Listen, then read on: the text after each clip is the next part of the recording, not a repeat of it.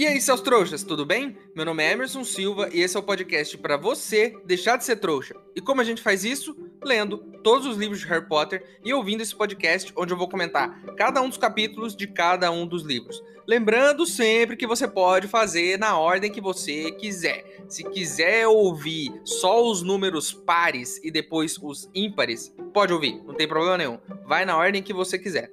Hoje vamos comentar o capítulo 17 de O Prisioneiro de Azkaban. Gato, rato e cão. Já deu para sacar aqui que vai ser um negócio meio Tom Jerry. Então, já estou me preparando aqui para maluquice que vai ser esse episódio. Então, sem enrolação, vamos pro capítulo de hoje.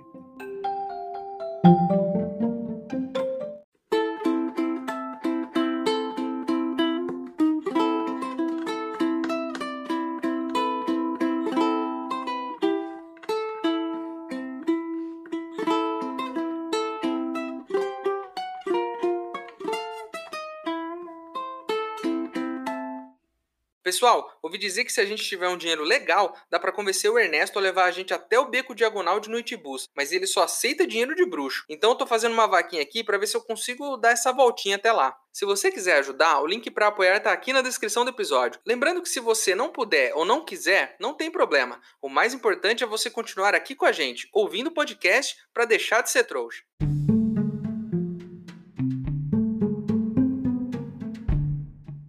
No último episódio, a gente terminou meio triste, né, com a morte do Bicuço. Eu confesso que eu pensei duas vezes antes de gravar esse episódio aqui. Eu pensei em não gravar mais, porque do jeito que as coisas estão indo, é só ladeira abaixo né? Se o Bicuço já morreu, o que, que vai acontecer com o resto?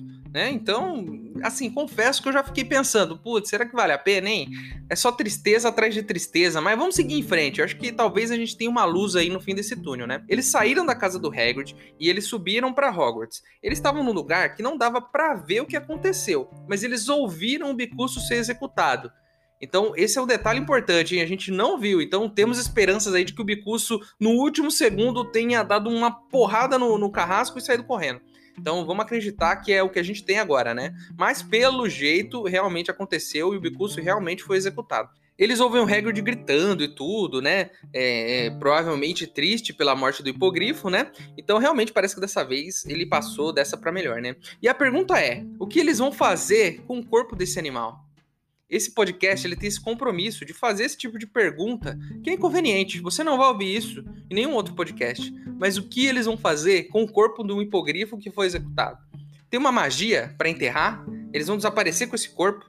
Eles vão fazer nuggets com a parte de cima, que é de ave, e fazer mortadela com a parte de baixo, que é de cavalo? Não temos essa explicação, mas fique ligado aqui nesse podcast que assim que a gente descobrir, a gente coloca aqui nesse programa para que você fique sempre bem informado, né? É, não dá muito tempo, né, de lamentar porque o Perebas ele tá agitado, ele tá muito agitado. E ele morde o dedo do Rony e sai correndo, o que é um perigo, né? Vocês já ouviram falar em leptospirose? É uma doença transmitida por ratos. Eu não tô dizendo aqui que o Perebas é um rato sujo, mas ele estava perdido por aí há um tempo, né? Então deu tempo dele pegar a doença e morder o Rony e passar isso para ele. Então, assim, fique sempre de olho nos bichinhos de vocês, vacinem e cuidem deles. E não deixem eles soltos pelo castelo de Hogwarts, porque talvez eles voltem com uma doença. E ainda mais no mundo bruxo, que deve ter doenças bruxas, o que deve ser pior ainda, né? O Rony não cuidou muito bem do rato, né? E, e já já ele pode apresentar sintomas de algum tipo de doença é, grave.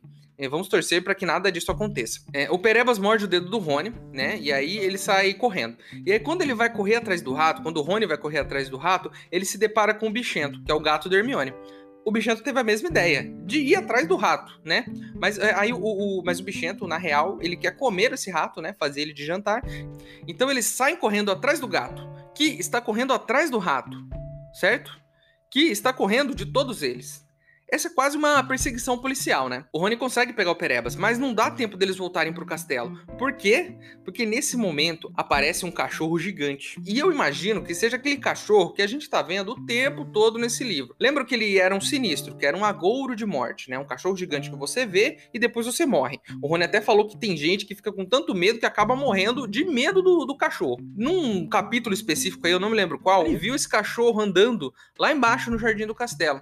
E ele pensou: pera, isso aí não é um agouro de morte. Se eu tô vendo um cachorro andando ali embaixo junto com o bichento, quer dizer que ele é só um cachorro normal. Ok, ele até. Ele não é bem um cachorro normal, porque ele é um cachorro muito grande, mas ele não é um agouro de morte. O que é, não sei, talvez seja uma coisa boa, ou não, porque talvez esse cachorro mate ele mesmo na mordida. Aí tá lá esse cachorro gigante, né? O Harry pega a varinha para tentar para tentar coisar o cachorro, né? Sei lá, jogar qualquer coisa, magia no cachorro, mas o cachorro pula para cima dele do Rony. É, aí o Rony, ele banca o herói, né? Ele empurra o Harry pro, pro lado, porque ele acha que o cachorro tá atrás do Harry. Mas o cachorro vai lá e pega o Rony. Não, ele não quer o Harry, ele quer o Rony, especificamente. Ele morde o braço do Rony e que já não bastava ter sido mordido por um rato, né? Lembrando aqui, ele tomou uma mordida de um rato na mão, agora ele tomou uma mordida de um cachorro. Inclusive, esse cachorro pode estar contaminado com o vírus da raiva, que é mais um vírus aí que o Rony pode ter contraído, né? Inclusive, só falta o bichento morder ele, né? E o Harry e o Hermione também pode morder ele aí, já completa todo mundo ali que tá ali, já morde ele também. É... Enfim, o cachorro pega o Rony pelo braço, então, tipo, ele não só morde, ele morde o, o, o braço do menino e ele sai puxando, como se fosse um pedaço de carne. Aí o Harry tenta ir atrás do Rony. Só que, nisso de ir atrás do Rony, ele toma um porradão na cara. E quem é que deu um porradão na cara dele? O Salgueiro Lutador. Vocês se lembram do Salgueiro Lutador? Ano passado, esta árvore com tendências muito violentas, destruiu o carro do Sr. Weasley. Encheu o carro de porrada, quase matou o Harry e o Rony e ainda quebrou a varinha do Rony. Acho que todo bruxo podia ter um salgueiro lutador no jardim de casa. Imagine só, nenhum ladrão entra. O problema é que ele ia bater nos moradores também, né? Então aí tem que ficar de olho. É, vamos para mais uma atualização então. O rato está fugindo do gato. O Rony pegou o rato, mas o gato ainda está atrás dele. Porém, o cachorro está atrás do Rony, mordeu o braço do Rony e puxou ele em direção ao salgueiro lutador. O Harry e Hermione estão atrás do cachorrão agora, porque agora eles querem recuperar o Rony. Mas o salgueiro lutador está atrás de todos eles ao mesmo tempo, dando socos para todos os lados. Então, esse é o nosso resumo e essa é a bagunça que está acontecendo. É até difícil de descrever essa situação, de tão confusa que ela ficou. Eu não me lembrava desse buraco, mas tem um buraco embaixo do Salgueiro Lutador e o cachorro puxa o Rony pelo braço para dentro desse buraco. E aí a perna do Rony bate ali na entrada do buraco e pelo jeito quebrou, porque fez um barulho esquisito. Então o Rony, né? Vamos resumir aqui a situação de saúde do Rony, o estado de saúde do Rony. O Rony foi mordido por um rato na mão foi mordido por um cachorro no braço e agora ele está com a perna quebrada. O Harry e Hermione não sabem o que fazer, estão do lado de fora. O que a gente faz agora? Se a gente for lá entrar no buraco, a gente vai tomar um socão na cara do, do Salgueiro. Os dois já estão tudo cortado, o Harry tudo cortado, a Hermione também, porque já tomou um porradão lá do Salgueiro. Então a coisa tá difícil, né? E é aí que acontece uma coisa muito estranha. O bichento, o gato da Hermione, ele vai correndo até a base do Salgueiro lutador e aperta um nozinho que tem na árvore. Para você que é garoto da cidade e não sabe, quando você olha para uma árvore, você vê que tem alguns risquinhos nela, né? E os risquinhos são marcas do crescimento da árvore. E existem alguns que se chamam nós, que são tipo umas bolinhas. Então o gato foi nesse nozinho da árvore e apertou ele. E o que acontece? Como se fosse um botão de liga e desliga, a árvore parou. Parou de dar porrada. Se tivessem descoberto isso no ano passado, desse botão, Talvez eles ainda tivessem um carro voador. Talvez o Rony não precisasse ter comprado uma varinha nova. Tem, um, tem alguma coisa que esse gato tem. Ele é mais inteligente que o normal, né? Tô começando a entender esse rolê. Porque o gato sabia que tinha lá o botão, apertou para que eles pudessem passar. Provavelmente ele tá ajudando os dois. Muito estranho. Aí o bichento entra no buraco, né? Que ele mesmo desativou o, o salgueiro. Ele entra no buraco. O buraco é grande nem aquele que dá pra ir pra dedos de mel. Então eles entram e vão de boa, né? Enquanto isso, lá na frente, o Rony deve estar tá sendo arrastado pelo chão, né? E aí o Harry lembra e, e, e, foi muito bom ele lembrar disso, porque eu já tinha esquecido, que os gêmeos falaram desse buraco para ele. Os gêmeos disseram que tinham sete passagens secretas em Hogwarts, né? Algumas já tinham sido fechadas pelo Filch. Tinha a da bruxa de um olho só, que é a que o Harry usou para ir para Dedos de Mel, mas tinha uma no Salgueiro Lutador, mas que não dava para passar, porque senão eles iam tomar um socão na cara. Mas agora descobrimos que existe um botão que desativa o Salgueiro. Então, né, é uma passagem secreta e ele está no mapa do Maroto. O Salgueiro é tipo como um guarda de uma festa, né? Se você não tem convite, você não entra. Ele te dá porrada. E o convite, nesse caso, é apertar o botãozinho que está ali na base dele. Inclusive, não tentem entrar em lugares onde vocês não foram convidados, crianças. É muito feio. Vocês podem tomar um soco de uma árvore lutadora. O final do buraco, né? Lá no final, eles andam, esse buraco vai longe. Aí eles chegam lá no final desse buraco e ele dá dentro de, um, de uma casa. Parece um quarto. Um quarto feito de madeira, assim, é tudo, tudo cagado. O papel de parede tá descascando, os móveis estão todos quebrados, assim, jogados pros lados, né? E as janelas estão cheias de tábua pregada, assim, pra não entrar luz, né? Parece o tipo de lugar onde se leva pessoas sequestradas. Então esse cachorro tem um cativeiro, literalmente, né? É, ou o seu quarto, depois de passar 12 horas, né, fechado, enquanto você joga League of Legends, sem sair para comer ou fazer as suas necessidades num local adequado. Parece isso também. E aí eu me lembrei, a Casa dos Gritos. Vocês se lembram dessa casa? Eles estão falando dela faz tempo. É uma casa que fica ali um pouquinho afastada de Hogsmeade, faz parte de Hogsmeade, mas fica um pouquinho afastada e tem aquela lenda de que tem um monte de assombrações naquela casa. Vocês lembram que um capítulo atrás, alguns capítulos atrás, o Rony disse que nem os fantasmas de Hogwarts vão para a Casa dos Gritos, de tão barra pesada que ela é? Então, foi ali na frente da Casa dos Gritos, inclusive, que o Harry encheu a cara do Malfoy de lama. Então, agora eles estão lá dentro. E agora é que a gente vai ver se a coisa realmente é feia lá dentro. A Hermione até fala, ah, fantasmas não fazem isso. Então, segundo ela, fantasmas não quebram móveis. Mas eu não tenho tanta certeza assim.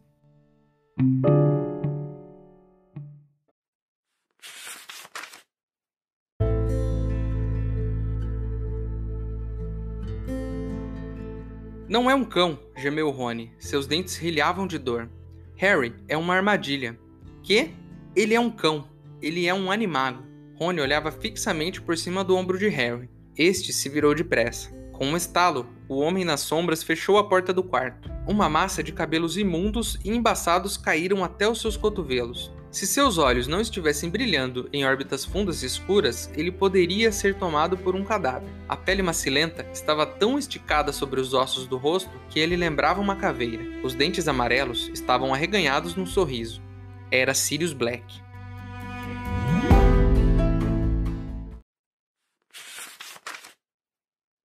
Ei, seu trouxa, se você tá curtindo o podcast, não se esqueça de deixar uma avaliação na ferramenta que você estiver ouvindo, caso ela tenha esse recurso, é claro. Assim o programa ganha uma moral e chega ainda mais trouxas como você.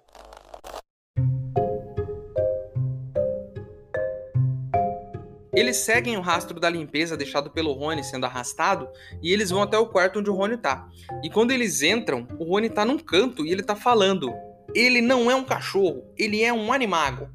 Aí eles olham pro outro lado e tem um cara atrás da porta que empurra e fecha essa porta. Imagina um cara zoado, cabelo tudo, tudo cagado, magro pra caramba, parece uma caveira. O olho dele tá fundo, sabe? Quando você não dorme uma semana o olho fica fundo, os dentes tudo amarelo, assim, parece você, depois de ficar aquelas 12 horas ininterruptas jogando Fortnite, sem comer e fazer as suas necessidades. É assim que você fica depois de todo esse tempo. E quem é o sujeito todo ferrado do outro lado do quarto?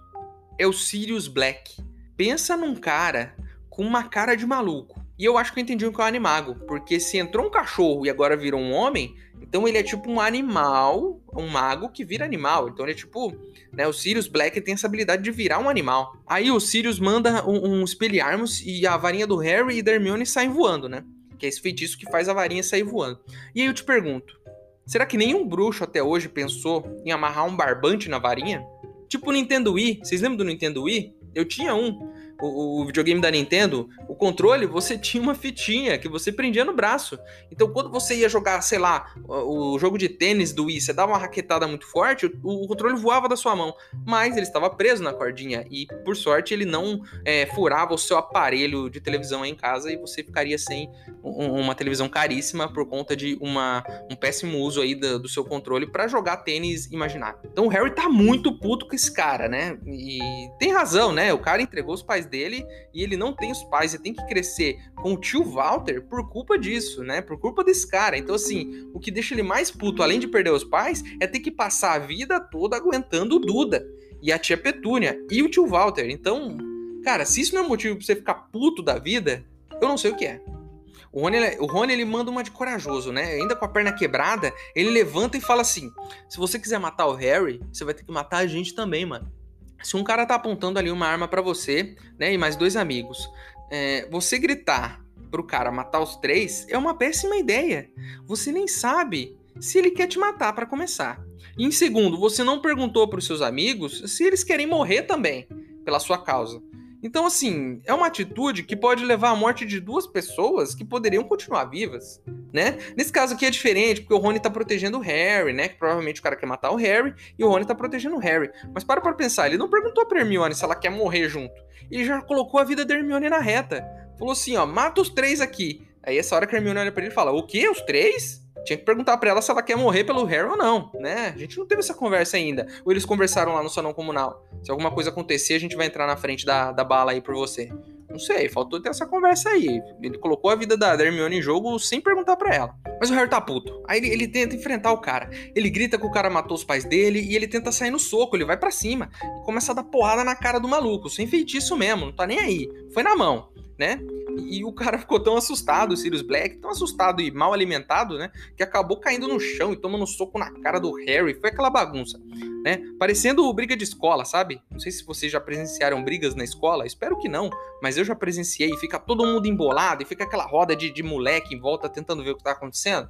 É isso, né? Eu, inclusive, eu tenho orgulho de nunca ter participado de uma briga na escola. Eu já fugi de várias brigas, mas nunca saí no soco com ninguém. Eu, eu lembro até hoje de uma das brigas que eu fugi. Tinha uma menina na minha sala que eu acho que ela gostava de mim. Aí ela veio me perguntar se eu gostava dela. E eu falei: Você tá maluco? Sai fora.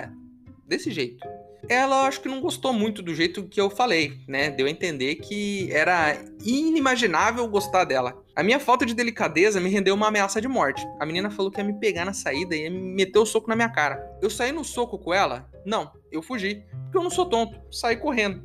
o bichento, ele entra na briga para proteger os Sirius. O, o, o, bichento vai lá e pula em cima dos Sirius, meio que para proteger ele do Harry e do Rony e da Hermione. E aí o Harry um chega para lá no gato, dá um empurrão nele, né? E consegue pegar a varinha do Rony que, tá, que caiu no chão. Aí a Hermione vai lá e pega a varinha dela e a do Harry também. Então todos eles estão com varinhas, né? Os três de um lado com suas varinhas e os Sirius do outro lado caído no chão ferrado com o bichento em cima dele para proteger ele. Aí o Harry fala que vai matar ele. Fica lá com a varinha estendida, falando que vai matar ele. Parecendo um maluco, né? Harry, você não sabe a história completa. E, e assim, que história, né? Ele fica falando desse jeito suspeito, né? Por que, que ele não explica logo? Por que, que ele já não manda a letra e explica? Não, fica. Você não sabe a história, me deixa explicar. Nesse tempo que ele fica falando, me deixa explicar, ele já tinha explicado. Mas não, fica ali. Me deixa explicar, me deixa explicar. E o Harry apontando a varinha para ele. E aí a porta abre e entra o Lupin. E o que é mais esquisito nessa cena? A gente acha que o Lupin vai entrar para proteger os alunos, mas não. Ele entra e já dá um espelharmos na varinha do Harry, do Rony e da Hermione. Então eles ficam sem varinha de novo. Mais uma vez, se tivesse a cordinha, não tinha perdido a varinha, né? Eu vou inclusive criar essa campanha. Use a cordinha e não perca a sua varinha. Olha só, né? Amarra a cordinha no pulso e na varinha, pronto, você não perde mais. É a campanha que a gente lança aqui, né? Use a cordinha e não perca a varinha. Aí o Lupin pergunta: "Onde ele tá? Onde ele tá?" Onde ele tá quem, né? Onde ele tá quem? E aí o Sirius aponta pro Rony. E eu não tô entendendo mais nada. Então eles estão atrás do Rony, é isso mesmo? Arrastaram o Rony até lá, eles querem alguma coisa com ele. Aí o Lupin vai até o Sirius Black e eles se abraçam, né? Começam a se abraçar. E todo mundo fica chocado com isso. Com os caras se abraçando. Pera aí, os caras tão junto? Como assim? Né? O, o, o Lupin esse tempo todo estava traindo a gente. Fomos traídos de novo. No primeiro ano, um professor que todos achávamos que era um cara tímido era o Voldemort. No segundo ano, um cara que o, a gente confiava era um picareta, mais ou menos, a gente não confiava tanto assim, mas ele era um picareta. Agora, no terceiro ano, o professor tá ajudando um criminoso? Dumbledore, pelo amor de Deus, faz um teste de personalidade nos entrevistados, não sabe analisar um currículo, não sabe fazer uma entrevista direito. Cada hora tem um maluco nessa escola. Esse aí que a gente achou que era bom tá, tá fechado com um criminoso. Que coisa, coisa feia, Dumbledore. Além disso, deixou os dementadores lá na escola. Enfim, o Dumbledore tem várias decisões aqui que eu não concordo. E Hermione fala que, que assim, ah, eu acreditei em você. Eu encobri você o tempo todo. E eu continuo sem entender nada. E a Hermione fala assim: quer saber? Eu vou contar tudo. Esse cara aí, o professor Lupin, ele é um lobisomem. E eu já sabia disso o tempo todo e eu não contei para ninguém porque eu queria encobrir a história dele. O Lupin até fala para ela esfriar a cabeça, que ele é um lobisomem sim, mas que ele não tá ajudando os Sirius e que ele não quer matar eles. E aí o Lupin começa a falar: "Ah, o Snape passou aquela redação de lobisomem para ver se algum de vocês alunos sacava que eu era um lobisomem. O Snape queria me pegar. Mais uma vez aqui a gente achou que o Snape tava fazendo coisas erradas e ele, pelo jeito, tava tentando ajudar, né? Ou não?" Agora, todas as peças se encaixam, como não percebemos isso antes. Lembra do dia do Dementador? Que o Sirius foi proteger o Harry do Dementador e o Dementador virou um balão prateado? E a gente não entendeu nada. Por que, que o Dementador virou uma bexiga? Não era uma bexiga, era a lua, né? Ele é um lobisomem, ele tem medo da lua. Ele vivia doente, com aquele olho fundo, tudo, tudo ferrado, roupa rasgada. Por quê? Porque ele é um lobisomem. Ele não ia dar aula às vezes, por quê? Porque ele tava na, na época da lua cheia, então ele tava tudo lascado lá. Então é isso, ele é um lobisomem. Essa é a explicação. Ele não é um alcoólatra. Achamos até aqui que ele era um cara viciado em bebidas alcoólicas, porque ele tava sempre ali com aquele olho fundo, parecendo um bêbado, mas não é. A Hermione sabia o tempo todo, né, e não falou nada. Ela guardou essa informação para ela porque ela gostava do professor, né? Aí o Lupin fala que todos os professores sabem que ele é um lobisomem que o Dumbledore fez até um esforço para convencer todos eles a aceitar ele como um professor da escola. Aí ele devolve a varinha do Harry, da Hermione, né, e do Rony e fala, ó, a varinha de vocês está na mão, vou guardar a minha, colocou a varinha dele no bolso e falou, me deixa explicar, vocês estão aí em vantagem. O Harry puto pergunta assim, é, como é que você sabia que o Sirius estava é, aqui com a gente então, se você não tá ajudando ele? O Lupin fala, não, eu usei o mapa do maroto. O Harry fica meio chocado, como assim, você sabe usar o mapa do maroto? né? Ele pergunta pro Lupin. E o Lupin fala: Claro que eu sei, mano. Fui eu que ajudei a criar esse mapa aí. Então o Lupin é um dos criadores do mapa do Maroto. E ele diz: Eu sou o Aluado. Aluado porque ele é lobisomem, é isso? né? De lua? Então ele é um daqueles caras do, do mapa. Você lembra que tinha quatro nomes no mapa lá? De quatro pessoas que apresentavam o mapa do Maroto? E, e aí ele fala assim: que viu alguém nesse mapa além dos três e do Sirius Black. E então o Lupin vai se aproximando do Rony e pede para ver o rato dele, que tá lá se debatendo na mão do Rony, né? O Rony não entende nada, mas ele meio que aproxima a mão assim do Lupin, né? Pro Lupin dar uma olhada no rato. Ele dá uma olhada e fala assim: Isso aqui não é um rato. Isso aqui é a quarta pessoa que eu vi com vocês. É um outro animago. E aí eu já estou mais perdido ainda. Ele diz que esse outro animago é o Pedro Pettigrew. Como assim? Como assim? Esse cara não tinha morrido? Ele não morreu há 12 anos atrás? Inclusive, fizeram a brincadeira de mau gosto de mandar só o dedinho dele pra mãe dele. Ah, seu filho morreu explodido aqui, mas a gente achou o dedo e mandou para você. A gente já sabe que animago é um cara que era um animal e pode virar uma pessoa, ou vice-versa, né? O, o Sirius pode virar um cachorrão. Então o Pedro Pettigrew pode virar um rato. Então esse cara que morreu há 12 anos é o rato de estimação do Rony? Eu não tô entendendo mais nada. Eu, eu realmente eu tô perdido aqui. Eu espero que nos próximos episódios a gente consiga entender o que tá acontecendo.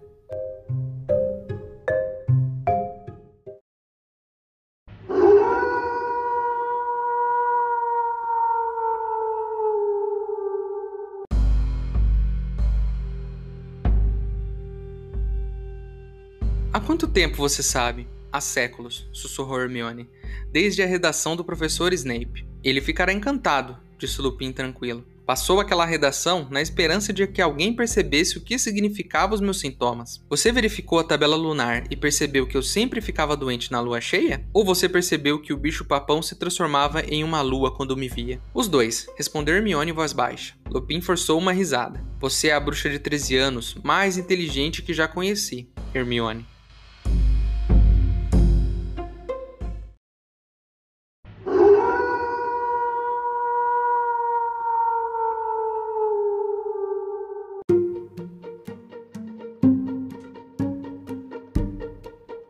Então é isso, seus trouxas. Todos nós estamos aqui agora perdidos, sem entender o que está acontecendo, né? Tem um lobisomem, tem um cachorro gigante que vira homem, tem um cara que virou um rato e viveu numa família durante anos. Eu não tô entendendo mais. Só faltava o gato da Hermione virar uma pessoa também. Aí o gato chega e fala: ah, eu sou uma pessoa, sou uma amiga aqui dos dois também. E aí, beleza. É, é, é o... E aí a coruja do Harry vem e vira uma pessoa também. Não sei. É só o que falta acontecer. E chega o bicuço vivo e vira outra pessoa. Eu, tô perdido. Qualquer animal pode ser uma pessoa agora. Vamos tentar descobrir isso nos próximos episódios. A capa do episódio de hoje foi ilustrada pela Dolores Avendano. E se você gostou desse episódio, não gostou, quer mandar uma reclamação, quer mandar o seu elogio ou quer só, né, conversar com a gente, o nosso e-mail é e-maildostrouxas@gmail.com. Ele tá aqui na descrição do episódio. Manda o seu e-mail para mim que se eu gostar, eu vou ler ele aqui certinho? Então espero vocês no próximo episódio pra gente tentar entender o que tá acontecendo, porque eu confesso que eu tô perdido. Certo? Meu nome é Emerson Silva e esse é o podcast para você deixar de ser trouxa. Tchau!